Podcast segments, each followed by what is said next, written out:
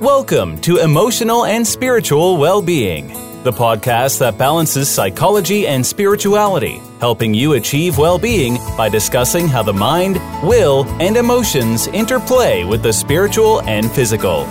Here is your host, Sharon Wegman. Hello, welcome back to our podcast done by Wellspring Solutions LLC in Wyomissing, Pennsylvania. My name is Sharon Wegman. I'm a licensed clinical counselor in Reading, Pennsylvania, actually in the suburb of Wyomissing, and I'm joined with Kate Byler. Kate, introduce yourself, please. Yep, my name is Kate Byler. I'm the intern here at Wellspring Solutions. I'm finishing my master's program at Jefferson University um, actually, I have one semester left in about three days, so it's a big deal. So I've been here for a little over a year now, and we started doing these podcasts in the summertime. Was it? That sounds it's right. a blur. but we enjoy doing them. So today we want to continue um, and do part two, avoiding the holiday we're coping with the holiday stress, coping with the holiday blues, um, just walking through it. Our last podcast, which we recorded in November, much long a long time ago, um, focused a lot on what you need to do on your for your physical self in order to um, be healthy during the holidays emotionally because we were talking a lot during our last podcast about how much the physical impacts the emotional. so we were talking about lots of things that you need to do with your body in order for your emotions to be in a healthy place. So that was part one. Mm-hmm. And then we were stressed out and booked heavy for quite a few weeks. And Thanksgiving came. Thanksgiving came, and we just didn't get around to dealing with the second part of it because we just didn't really have time, which is the nature of what we talk about here today. Um, both Kate and I are very stressed out today. yeah. And so we're fully in touch with the. Uh, the stress level that people deal with emotionally during the holidays. Um, Kate's working on a big project to complete for her semester. And I'm working on a big project for a community organization I'm involved with. And both of these things are due this weekend. and so, as a result of that, we were just talking about how we wanted to cope. yeah. And that looked like french fries and a frosty to me. um, and that just, the holidays, it, it's weird because it feels like you're supposed to spend a lot of time with people you love, but then it feels like time is taken from you in a lot of different ways, which can cause a lot of stress. Yeah. I mean, I was looking at my schedule for Christmas week and thinking, okay, when am I going to put in time for self? because that is so important for my regrouping of of my emotional self mm-hmm. is to have time to myself. So anyway, so both Kate and I are off the charts, DEFCON 10. but that's good because we when we when we were praying before we started the podcast, we were like, God, take our ashes, take our stress, and, mm-hmm. and, and enable us to be really in touch with it so that as we share with people what we need to do um, for your soul and for your spirit, um, your soul being your mind, will, and emotions, your mm-hmm. spirit being that part of you that was created by God. Mm-hmm. Um, we were just saying, God, take this and use this because we're really in touch with it. So, um, the first thing that I think we wanted to address that we said we were going to address is boundaries with family during the holidays. Yeah, which, I mean, boundaries with family is hard in general, but boundaries during the holidays is even harder because there's that expectation. Hmm. To spend time with family, even if they stress you out, or to just like grin and bear it, is like kind of how I see a lot of people do it but in reality, depending on the toxicity, I think I said that word right, of your relationship with that family member, it might not be worth it to spend time with them or to just have stricter boundaries. You I think you really have to like assess it for yourself and see how much anxiety do these people or person provoke in you. True. Um, uh, like I have certain boundaries that I have in place for um, when some of my support system is out of the country. Um, like I have certain boundaries in place as far as what does that look like for my personal time. I can't necessarily be doing extra things because it's going to be a drain on me. But how do I do things that are um, beneficial to me, which are sometimes extra things? Right. Yeah. And I don't know, I guess some of that is also just kind of like you were doing before, looking at your schedule beforehand to figuring that out. And also using clear communication with other people. So it's not this doesn't have to be as anxiety provoking. I think a lot of it is because we don't know how to communicate that to other people too, or to like our families what we need and setting out that time and figuring it all out in advance. But Sure. I think yeah. So I I've been laying out my December calendar right now, and I'm just trying to put pockets of time in there of things that I want to do, mm-hmm. uh, and recharge moments. So I'm not going to load something if I have that already in place. If I plan ahead, I'll make better decisions mm-hmm. than on the fly when I'm not going to make decisions. So what are the right. things that I'm wanting to do during the holidays? For my emotional health, for my spiritual health. I'm going to tell you my list, and then Kate, you can tell mm-hmm. you your your list. Uh, so one of the things I purpose to do during the month of December is um, read some kind of inspirational fictional book about Christmas um, because I want to focus on the how it can be special. And so I usually start a book in the beginning of the December and it might take me a whole month to read that book, but what I'm doing is I'm doing something that I want to do that I know brings me energy. Turning off all the the screens and and and having quiet time to read is very beneficial to my mind and my body. Mm-hmm. That's one thing. What about you? Um, I say one thing for me is I I mean one thing that gives is my version of self-care is trying new cafes or like coffees or something that is affordable but kind of an adventure and doing that on my own. So I like to spend time by myself in a cafe picking any book or drawing or doing something that is just like relaxing that I don't isn't a due for me. My life is all about due dates right now. isn't about uh, like turning something in or completing a project, but just for fun. And I like to be by myself, but also amongst other people sometimes, even though if I'm not connected to them, because it just, I don't know, I'm not completely isolated, but I'm not needing to engage 24 7. So getting out and doing that, making time to slow down helps clear my head a bit. Um, but another thing I like to do during this month is to purpose to um, be very giving to people. Um, and that is not necessarily financial. Mm-hmm. I have this discussion with a lot of people. If I get things in my head that I want to bless people with, and, I, and that I believe that God's put in my head, I start asking God to help me find it, help it show up. I mean, if you only could hear my thrift stories. but the point of that matter is, I want to be a blessing to people. I want to give in to people. And it's not really about finances. It's just that when I get it in my spirit, I just start asking God, how do I access that? So on any particular day when I feel more driven, I might purpose to buy coffee for the bell ringer. Mm-hmm hey, what do you want for your coffee? Because I'm going to go buy you coffee. They love that. They think that's amazing. But it's just for me. Right. I'm doing that for me, not just right. for them. Right.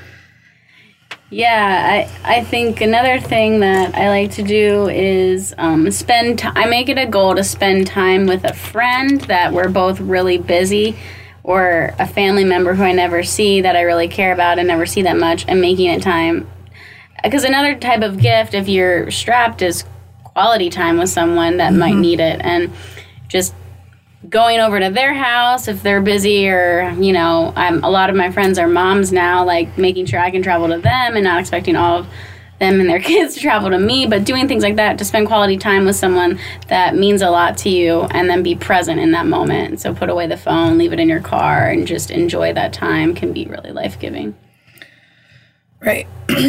um, another thing that I do to help myself stay focused and peaceful is I was telling Kate when I when I was the mom of young children. Before I would go to bed, I would turn off all the lights like I normally would, but I would sit there in the dark and just work on breathing and just work on relaxing my muscles because we teach that here. And so um, that really was a very it's a very peaceful um, quiet thing that i chose to do as part of my regroup and i still do that from time to time. Um, but i was thinking about that for all the young mothers who are feeling particularly stressed because their kids are ramped up right now. Yep yeah um, Um, I think lastly for me on the more spiritual side, I I get very annoyed with how the whole culture is a lot of consumerism and it makes me anxious if I want to buy things for people but don't have the money or I want to do all these things. But to remind myself kind of like you said of I usually read um, the story of the birth of Christ or that journey. I read it like towards the last week or last two weeks of Christmas, almost every other day, repetitively to see what else I get out of it or something to just center me down. Or I'm like, okay, like gifts are nice, but this isn't the whole reason of why we do these things. So that just helps me refocus and it gets rid of any of that guilt that our culture kind of can impede if you know you don't have the money to buy someone this or uh, anything. I don't know. It just it's a stressful time with how many people are at the malls. There's just everything is everywhere. So doing that. It's true. A lot of people become very stressed by the consumerism and or the need to keep up with the Joneses. So uh, Right. you just kind of set your budget ahead of time and you just believe into it what you really want to do. What's the thing you mm-hmm. really want to do? I've said that to my my staff over and over. It's not about how much money you have. It's about believing God for the release of those things and not even pursuing those things. So even if you don't have money, one of the things I do on Christmas Day is I try to write friends who have been a particular blessing to me.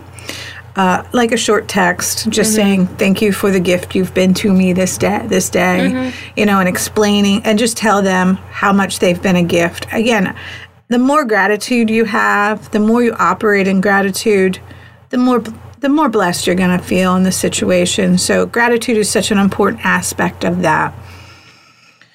Um, I was thinking also that you know spiritually, for a lot of people, and we see this already in our practice. It started before Thanksgiving. We're just having a lot of people come in really stressed out about what do I do about this in my family? What do I do about this in my family? And um, that's so important to be in therapy again to just learn what is appropriate boundaries. You can only control yourself.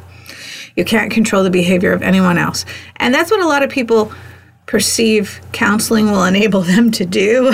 Right. um, to know how to control the behavior of another person. And, and you, we really don't teach that. We're teaching people how to just figure out what they can and cannot do as a person. I can't stop somebody else from doing something, but I can have a boundary of what I will permit. Right. I even think with that, like being like, there's always that expectation. Expectations are so heightened around the holidays that you can control like how you react to if someone's a family member is just disappoints you in their expect in your expectation of them like how you think it's going to go spending time with your parents rather than how it really goes to spending time with your parents. You can't control your parents but you can control how you see the situation or your boundaries around it or what you do after the fact or what you tell yourself. That's that that's i find that a lot of people have a really hard time with that around this season because it's always that expectation. I think we kind of talked about it last one where like the Hallmark Channel type of esque hot Christmas morning, which is like not really the real thing for most people. it's like usually someone has a bowl of cereal. There's not always cinnamon buns ready to go, and everyone's perfect. So being able to know how to be okay with that and still have enjoy your time and not That's feel true. depressed or anxious about it's not what you want or it's not how Hallmark has it. But I have a uh, 16 year old daughter who watches Christmas movies 27, oh 24 7 all throughout the holidays. and so we have been forced to watch a lot of Hallmark movies recently. And my husband and I just look at each other and we're like, okay, this is not real. Yeah. But it's funny because, you know, she's just into the magic of it still at 16.